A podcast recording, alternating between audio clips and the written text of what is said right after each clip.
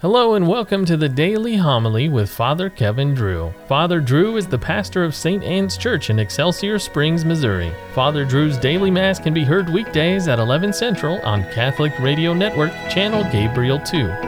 And now, here's Father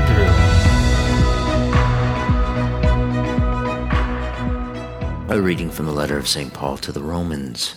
Sin must not reign over your mortal bodies so that you obey their desires. And do not present the parts of your bodies to sin as weapons for wickedness, but present yourselves to God as raised from the dead to life, and the parts of your bodies to God as weapons for righteousness.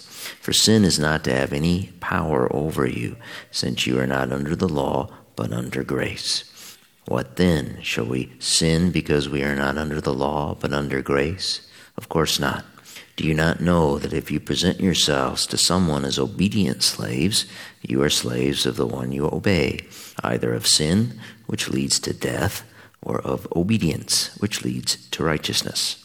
But thanks be to God that although you were once slaves of sin, you have become obedient from the heart to the pattern of teaching to which you are entrusted. Freed from sin, you have become slaves of righteousness. The word of the Lord. Our help is in the name of the Lord. Had not the Lord been with us, let Israel say, had not the Lord been with us when men rose up against us, then would they have swallowed us alive when their fury was inflamed against us.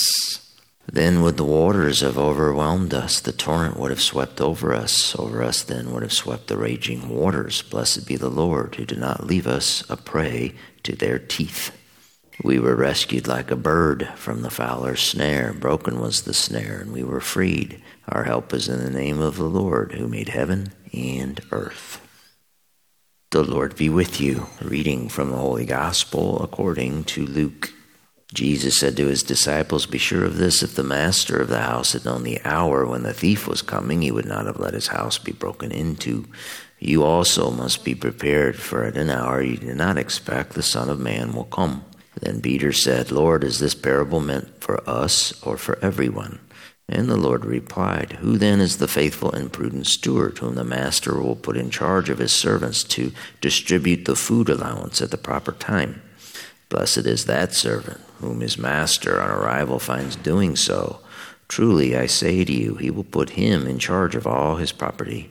But if that servant says to himself, 'My master is delayed in coming,' and begins to beat the men servants and the maid servants, and to eat and drink and get drunk, then that servant's master will come on an unexpected day and at an unknown hour, and will punish the servant severely and assign him a place with the unfaithful.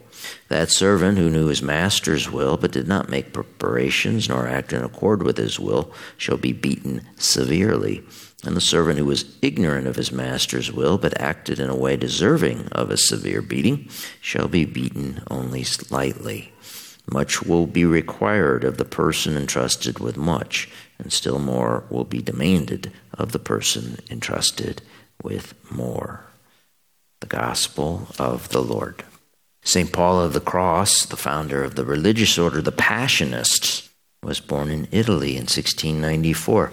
Whenever young Paul cried or was annoyed at something, his mother would show him a crucifix with a few simple words about the sufferings of our Lord. She instilled in the boy a devotion to the sacred passion that would rule him the rest of his life. At the age of fifteen, Paul started living a life of austerity and prayer, sleeping on the ground, rising at midnight to spend hours in prayer, and scourging himself. He then answered the Pope's call to go on a crusade against the Muslim Turks, but he was discharged a year later. Soldiering was not Paul's true vocation. Neither was marriage. He refused a good inheritance and a suitable partner and retired to prayer, where sometimes he achieved the highest degrees of contemplation. If you come across images of Saint Paul of the Cross, you will see a man dressed in a black habit holding a crucifix. On the breast of his habit, in white letters, is the name of Jesus inside a heart with a cross on top of it. The Blessed Virgin Mary appeared to Paul wearing this habit, telling him to found a congregation that would continually mourn for the passion and death of her son.